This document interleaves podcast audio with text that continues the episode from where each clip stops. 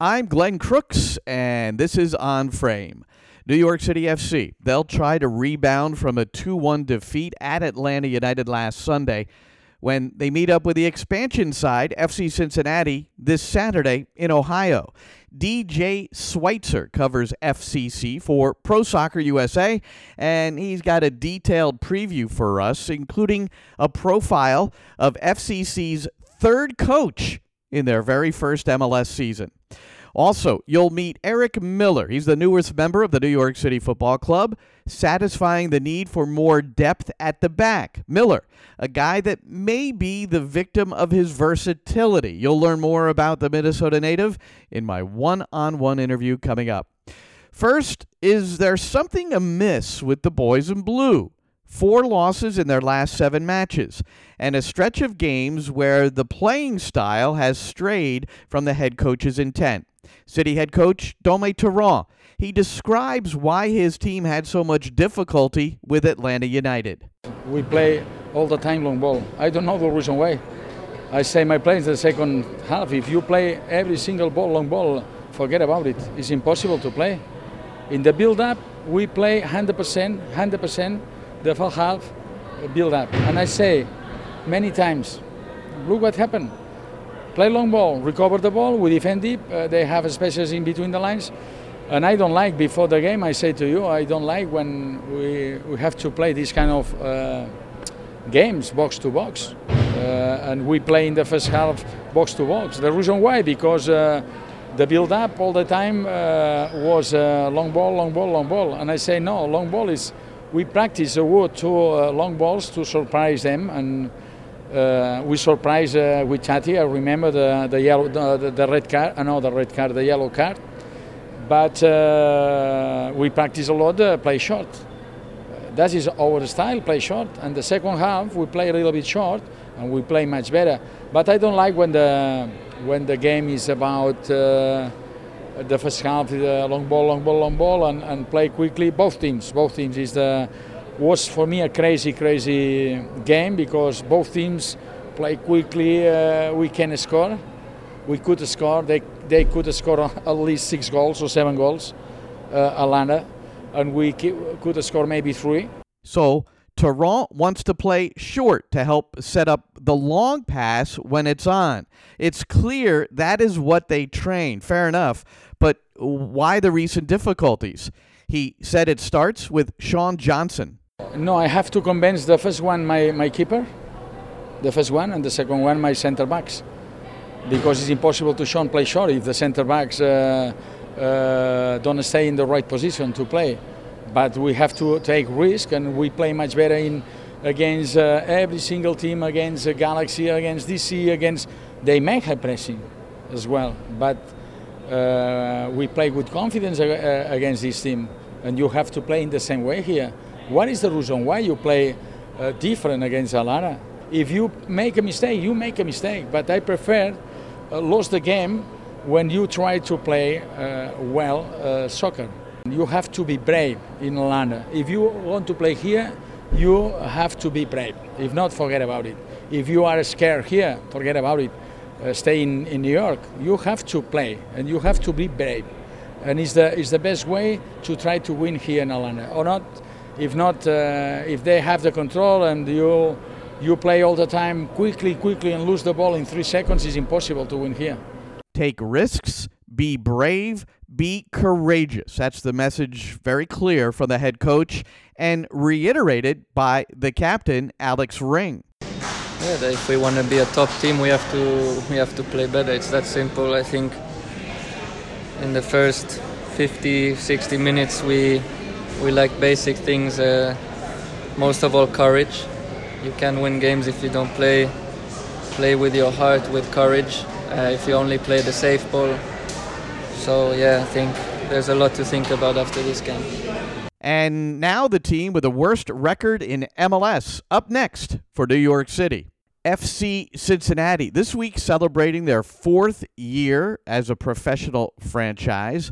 Their record 5 17 and 3. It's the expansion season in MLS. Going up against New York City FC this Saturday. City in their fifth year of existence, all in MLS.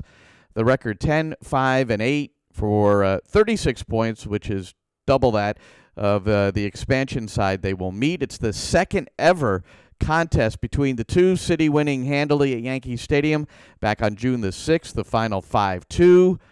Both Cincinnati goals in that match, own goals by Eber and Sebastian Ibeagha. So uh, the home side Saturday looking for its first natural goal, I guess, against New York City. Time to welcome in, and we want to bring him back. We uh, previewed the the, the first match between these two. Uh, DJ uh, Schweitzer, uh, he has been covering FC Cincinnati for years, well before their MLS launch.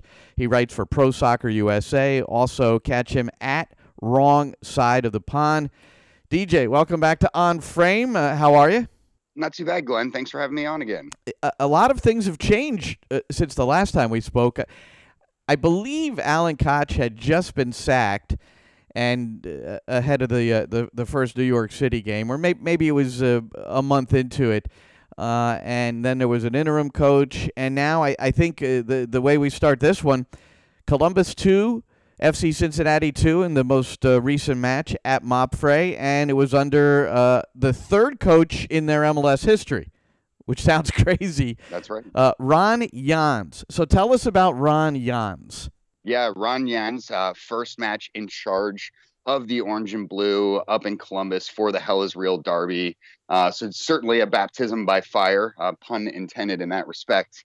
Uh, but that said, it was a, a, good first showing for the Dutch manager. He's a 60 year old, most recently managed PEC Zwolle uh, in the Dutch Eredivisie uh, and had a decent record with them, but nothing super impressive. It wouldn't be like a a, a, managerial record that really was sparkling. But what he does have an effort and, and capability of doing is getting smaller clubs to punch above their weight. Uh, in his first season with PEC Zwolle, he uh, won the Dutch Cup and actually beat uh, Dutch Powers Ajax five to one in the final. So he is that type of manager that uh, is able to get the you know a, a greater sum uh, than the parts that he has at his disposal. Uh, he's also quite the character, has a really great sense of humor. Um, said in his opening press conference that he didn't come here to be funny, uh, but it definitely seems like being funny is a part of his personality. Um, so after having Alan Koch, who is a little bit more reserved uh, emotionally, doesn't show a whole lot in that sense, uh, we're back to having someone who's a little bit more jovial after we had a John Harkes for the first coach. So uh, first game, good game in charge, maybe a little bit of a new manager bounce. Uh, but we uh, we have higher expectations for him here in Cincinnati.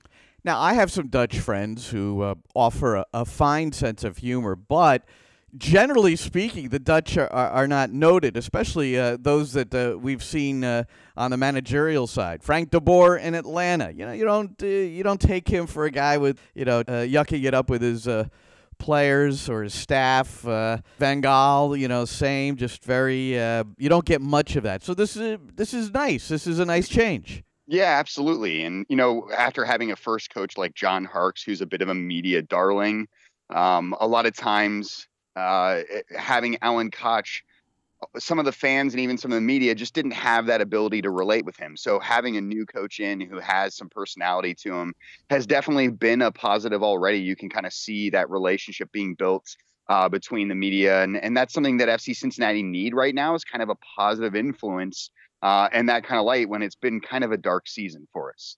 Now, Jans, uh, when I just kind of reviewed his uh, his resume, his CV, the thing that really stood out is that he coached Luis Suarez. He uh, so That's Luis right. Suarez was uh, got his start as a professional, maybe not his absolute start, but uh, so uh, I had forgotten Suarez uh, uh, played in Holland. Yeah, that's right at Groningen. Uh, so yeah, he had a, a, couple different clubs that he led. Uh, being the one that he represented as a player, as captain, and ultimately as manager, and spent the most time there. but he did have a spell at Groningen, and Suarez was on uh, his watch while he was there. So he he definitely has an impressive resume of managing bigger egos. Whereas uh, while not the the player of his stature that he is now uh, during his time in Holland, uh, certainly had a presence to him. And if if you can have that type of manager at your disposal, it's a good thing uh, for for a club that's kind of wrangled with problems at the moment. And uh, just before we leave the coach, uh, he and the general manager, uh, this was no accident. They've had a previous marriage, yeah? Yeah, that's correct. So uh, current and new uh, general manager here in Cincinnati, Gerard Nijkamp, also Dutch, came from PEC Zwolle. He was the technical director at that club and actually hired Jan, Jans to be the manager at the club. So the two have a great working relationship. You could see that they had that between the two of them. Uh, and as it turns out, uh, Jans was on a bit of a coaching sabbatical. He wasn't sure if he wanted to get back into that. Uh, and his old friend Gerard called him up and said, Hey, I've got a new project for you here in Cincinnati. And it was enough to get him back out. All right. So, uh, Ron Jans uh, leading the way, trying to get Cincinnati back uh, or into some sort of respectability. currently with the with the bottom record uh, out of the 24 uh, in MLS. Now, what is this hell is real derby? I may have missed something along the way. I saw the hashtag. I, I kind of saw it previewed. That's the so Columbus and Cincinnati meeting for for the first time in MLS. I guess they met uh, in USL or. Cincinnati was USL, Columbus was MLS, but uh, but their first MLS meeting. So wh- where is the the what's the uh, the origins of Hell is Real? Yeah, so the hell is real uh, describes the the matchup between FC Cincinnati and the Columbus Crew. Uh, that previous meeting was in the U.S. Open Cup in 2017 when FC Cincinnati upset the Crew 1-0 at Nippert Stadium. Uh, really, really cool atmosphere. And the the name of the rivalry rivalry actually came from the fans. It was spontaneously, literally in the same day. A group of fans from Cincinnati and a group of fans from Columbus were discussing this concept online. And if you've ever driven the route up I 71 in between Cincinnati and Columbus, it's a short drive, only about an hour and a half, two hours uh, from downtown to downtown. If you've ever made that drive, you will undoubtedly have seen a roadside billboard that very clearly, big black billboard in white letters with a red H, it says, Hell is real. Uh, Cincinnati and Columbus fall within to a bit of a Bible belt. And it's not unusual to see the Ten Commandments posted up on billboards uh, from place to place. And this is amongst a series of these religious billboards. And the hell is real one is the one that almost everyone knows. It's kind of talked about. Uh, and there's been some discussions. I think Ohio State uh, and uh, the University of Cincinnati, when they played each other in football a couple of years ago, utilized it as well. Uh, so there's been some use of it before, but it has really taken on a life of its own uh, within the MLS rivalry. And it's become a really cool environment because there's such an awesome overlap of former crew fans here in Cincinnati because we didn't have an MLS team for the first 22 years that the league was around. a lot of us became crew fans. Myself, having grown up here, I was a crew season ticket holder off and on throughout my youth and into my post college years. And then when FC Cincinnati came along, obviously a lot of people shifted their allegiances. So there are a lot of friendships uh, almost a friendly derby, if you will, if you want to make an analogy to the Everton Liverpool uh, derby over in Merseyside. So, um, uh, a, a, really cool environment, and Hell is Real is a kind of apt way of describing something that a lot of us never thought would come to fruition. Uh, and it was great to see uh, over 20,000 at Mapfre uh, for this match. And, and when you look at the attendance figures at FC Cincinnati, third in the league. I think is the the most recent uh, look, with uh, averaging close to twenty eight thousand a game. So, uh, despite the uh, mm-hmm. maybe less than attractive soccer at times, uh, the supporters still coming out at Nippert Stadium. Yeah, absolutely. The attendance has been uh, a bit. I don't want to call it a surprise. Cincinnati built itself a reputation over its first three years in the USL of being a, a city that supports its its new soccer club um, and even despite the struggles, they have continued to pump out good attendances. Um, there's certainly an undercurrent of dissatisfaction with the results, uh, while there's certainly an understanding too of a, you know, this is an expansion club. But the fans really have continued to support in great numbers. And when these two teams meet again for the second leg of the Hell is Real Derby in, in just a couple weeks uh, in Cincinnati on Sunday, it's I, I fully expect we'll see a, a sellout in the neighborhood of 32,000. All right, we're with the DJ Schweitzer, who uh, covers the FC Cincinnati expansion side for Pro Soccer USA, and Cincinnati getting ready to host New York City FC on uh, Saturday. What are uh, folks uh, saying about New York City uh, over there in Ohio? Well, obviously, with uh, the appointment of Ron Jans as the the new head coach here in Cincinnati, there's a, a newfound optimism. Of course, we've also added a few players uh, in the transfer window, um, some of which uh, will be familiar to the New York audience, at least from your own Hudson River Derby. Uh, so we picked up Derek Etienne Jr., uh, the the pacey winger uh, slash striker slash attacking midfielder from the New York Red Bulls. Uh, we also brought in Andrew Gutman, uh, the former Chicago Fire uh, Academy product, who is picked up by Celtic. He is on loan after failing to gain a visa over there, and he spent a little bit of time playing with Charlotte in the USL as well. and he made an immediate impact in that Columbus match this past weekend. Um, and then, of course, we also picked up Joe Gyau, uh, the former U.S. international, current U.S. international, uh, who has spent all eight of his professional career years over in Germany. Um, so, three big acquisitions for the club. So, there's some optimism heading into this match. Um, but there have been points of optimism throughout the season for FC Cincinnati. Uh, hot start out of the gates, uh, followed by a, a, couple match winning streak after a long losing streak uh, in the middle of the season, right after the firing of Alan Koch. Um, and so uh, there is a little bit of a feeling that this might yet again be another false dawn. But there's some optimism here, new coach, uh, an eye towards the future, and uh, a chance to give these guys who are here on loan, such as Etienne Jr., uh, uh, uh a chance to prove themselves and perhaps endear themselves to the fan base.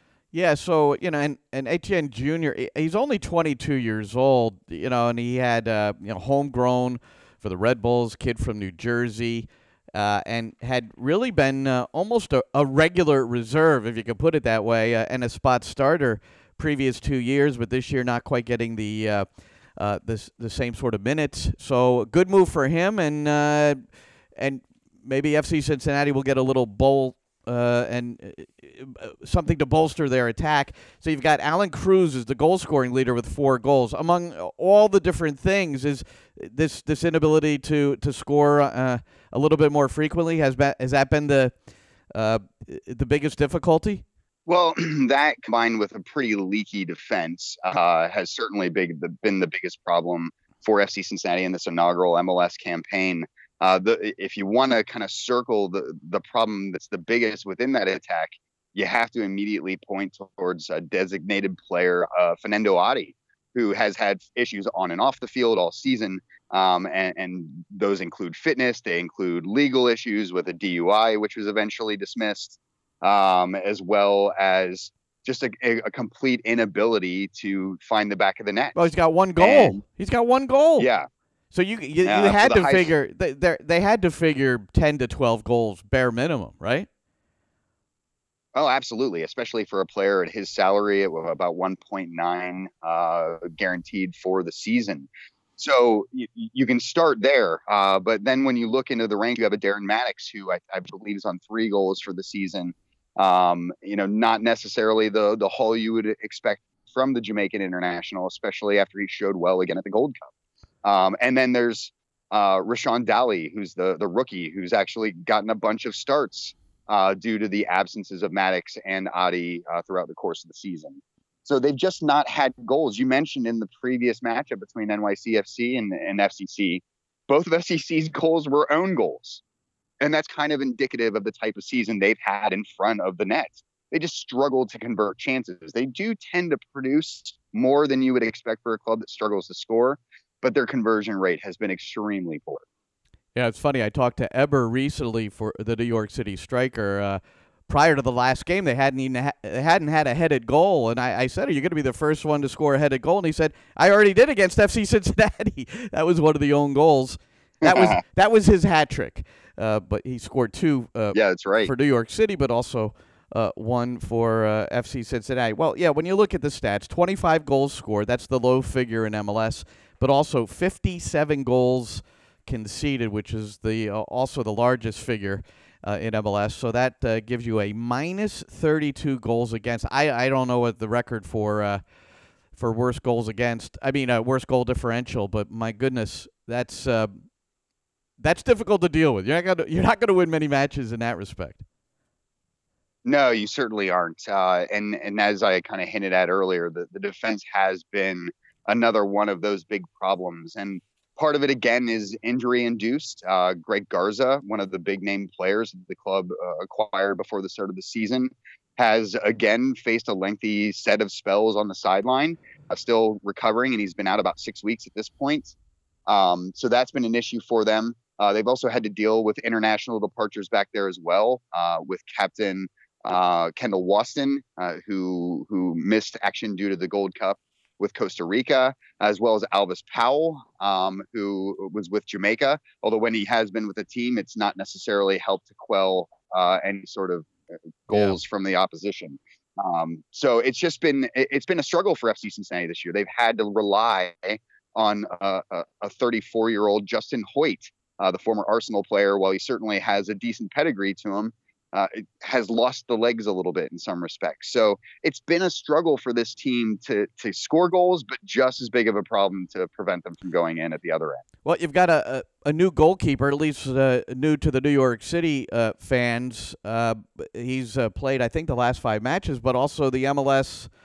Team of the week, uh, given a lot of credit for the 2 2 draw at Mapfre with some late saves. Tell us about him. Yeah, uh, I, I, can understand why you would have avoided his name. Uh, Przemysław Tytoń uh, is the name of the goalkeeper. He's a Polish international. Uh, has had, uh, I think, over a dozen caps for the Polish national team, mostly uh, backing up some bigger name goalkeepers. Um, but has a decent pedigree to him and came in, and there was an expectation be, going into the season that he would be one of the bigger star players for this FC Cincinnati expansion club. Um, and an early injury in the season unseated him uh, and gave uh, youngster Spencer Richey um, a good run of goals. And he himself earned a couple MLS Team of the Week appearances. Um, but with Ritchie himself now injured, uh, Tytoń has come back into the fold uh, and, and had an absolutely mind blowing game against Columbus. Um, and you you would expect he will get a good run of games under his belt now uh, that he had that type of showing. So uh, al- along with the arrival uh, of Dutch defender Maikel van der Werff, uh, we should hopefully see a little bit of a steadying of things along with Andrew Gutman's introduction. And then Garza's nearing return too. So if we can get this back line healthy, I- I'm intrigued to see what these pieces can actually do uh, to improve the defensive record that they've had to deal with to date. And, and do you anticipate uh, New York City just uh, played Atlanta United and Frank de Boer, you know, uh, the Dutch he he has uh, taken his time to build the the Atlanta uh, franchise in his vision, and he uh, he received a lot of criticism early on, but now Atlanta United looking uh, quite sharp and. As the defending MLS Cup champions, they're they're considered one of the top teams in the league once again. What do you see from uh, the new coach Ron Jans? Is it uh, is it strictly Dutch? Is it going to be four three three, build out of the back? Uh, what do you anticipate? Yeah, so uh, what's been really interesting about this transitionary period for FC Cincinnati and head coach Yoann Damet, uh, or excuse me, interim head coach Yoann Damet, uh, leading the charge in between, was that with Gerard Nijkamp's hiring earlier in the summer, they kind of had an idea that they wanted to play more of a system-based uh, setup in Cincinnati. Um, and so Damet went ahead with the introduction of kind of the Dutch system that that Nijkamp wanted the manager that he would hire to utilize. So FCC, since Koch's dis, uh, disposal, has been almost exclusively playing in a 4-3-3, um, and sometimes to their own detriment due to the personnel that they had available playing central midfielders at right back on more than a handful of occasions uh, and to disastrous effects. I think NYCFC might have been one of those matches, but regardless, um, when we saw Jans come in, he immediately picked back up where Damet had been with a, a, few new pieces at his disposal. So I would fully anticipate that FCC will continue on with the 4 3 3 that we've seen out of them over the last three to four months. And I do anticipate that Jans will build a system around that. Um, it is going to be very Dutch based. They've stressed that. Um, I know that can mean several different things, but I would expect this to be a little bit more free flowing than what we've seen out of De Boer, who has a little bit more of a rigid take to his 4-3-3. All right, it'll be interesting to see how this all develops. DJ Schweitzer covering uh, FC Cincinnati for Pro Soccer USA, and also visit him at wrong side of the pond. And before you go, uh, DJ, so is it us? Are we on the wrong side of the pond, or are they on the wrong side of the pond? So who who's See, on- that that's the beauty of that. That's the beauty of that. We don't know who who or which side is wrong. okay. It may be one at one time or one at another. You never know. All right. Well, I'll see you on Saturday. FC Cincinnati hosting New York City FC. Thanks, DJ. Safe travels, Glenn. Airtime for our broadcast of the FC Cincinnati game on WNYE 91.5 FM and worldwide on the TuneIn app. 7:15 Eastern for the pregame show with Dome Torrent, who recently welcomed what he felt may be the final piece to a championship puzzle with the need for depth at the back, in particular on the right side where Anton Tinnerholm has logged major minutes. City trading for Eric Miller of Minnesota United. And I spoke to the Minnesota native on Tuesday at the team's Adidas outing on Fifth Avenue in New York City. I think I'd like to go in chronological order, if that's okay uh, for you. Uh, maybe we'll just. You're from Minnesota, you played club ball there, and uh, in high school, you were named uh, the Gatorade State Player of the Year in Minnesota. I mention that because your girlfriend, now your wife, was also named Gatorade Player of the Year in Minnesota. I don't know if it was the same year, but uh, Cassie Kallman, who a lot of people know through the game if they follow the women's side, Florida State, a great player. Uh, high school sweethearts, is that what happened here? Yeah, so I, I met Cassie through soccer. Um, her brother, Brent Kallman, who plays on Minnesota United now, was my high school teammate. I ended up meeting Cassie uh, when I was 15. She was 16. I couldn't drive a car, which is pretty crazy to think about now. Uh, so she had to pick me up. We were going to hang out. So yeah, I met her uh, my sophomore year of high school, and then uh, we hit it off. And yeah, 10 years later, we're married, which is crazy. How about that? Why'd you wait so long? Uh, she's, she asked me the same question for a long time, so uh, I, I eventually got there in the end, and yeah, so we've been married for uh, six months right now, and yeah, it's been great. Awesome. So then you move on to uh, college at Creighton. And I, I, look at your career and the number of different coaches that you've played for, but you, you played for one of the guys that's considered one of the top college coaches, maybe all time, Elmar Bolowich, who was at UNC, and then you got him at Creighton. Tell me a little bit about him and your development with him. Yeah, Elmar was was fantastic. Um, he's for sure one of the best coaches I've ever had. I think within the game of college soccer, he he really understood how to develop players and then how to just get results. I mean, obviously you can see from his time at UNC the quality of players that came through there. He had an eye for talent, I think, an eye for developing players as well. So I think that paired with all the success he had on the field is, like you said, he's one of the one of the greatest coaches probably in the history of college soccer. Um, and then also there, I was really lucky that Johnny Torres was his assistant. I think he was probably one of the best assistant coaches for a long, long time in all of college soccer. And then now, I think today was was his first day officially as the head coach when they started the fall program. So I think I was really lucky when I was there with the facilities, with how much the athletic program cares about soccer, that I was able to to play for those two guys, and, and they taught me a lot. And yeah, you had Ethan Finlay as a teammate as well.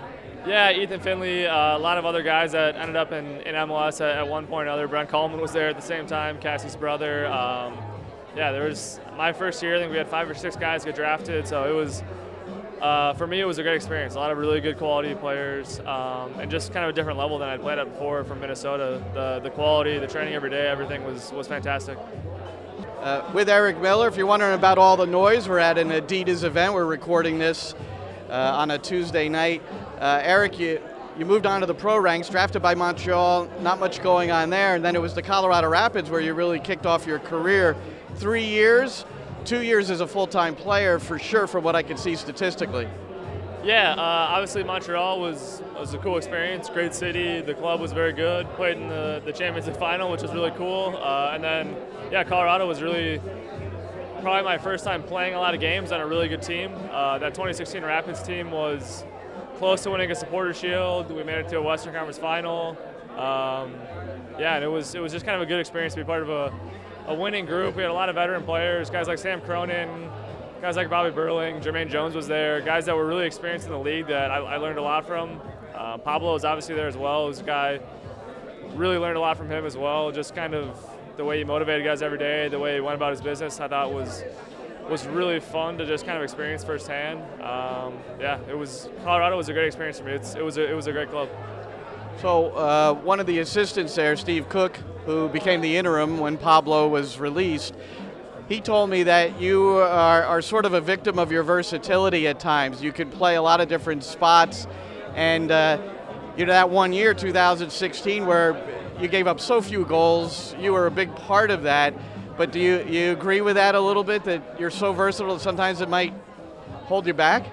Yeah, I think uh, I think there's certainly a jack of all trades, master of none aspect to that that can sometimes be be a problem for guys like me that can play. But I think I think the other side of the coin is that if I couldn't play left back and center back, I probably would have played half the games that I played in MLS. So I think for me, anytime I can be out on the field, I'm, I'm happy to be out there, whatever position it may be. I think in MLS, I've played every position except for the 9 and the 10. So I think kind of for me, just to help the team whatever way I can, I'm happy to do it. I think a lot of guys that can only do one spot, if, if there's a guy that's better than you or that's the only thing you can do, I think you kind of unfortunately find yourself in a tough position where there's not a lot you can do and, and you just have to improve. But for me, it's been nice to be able to play different positions, kind of learn different positions as well to kind of understand the game better. So I think, yeah, I, I think being versatile is is both a positive and a negative.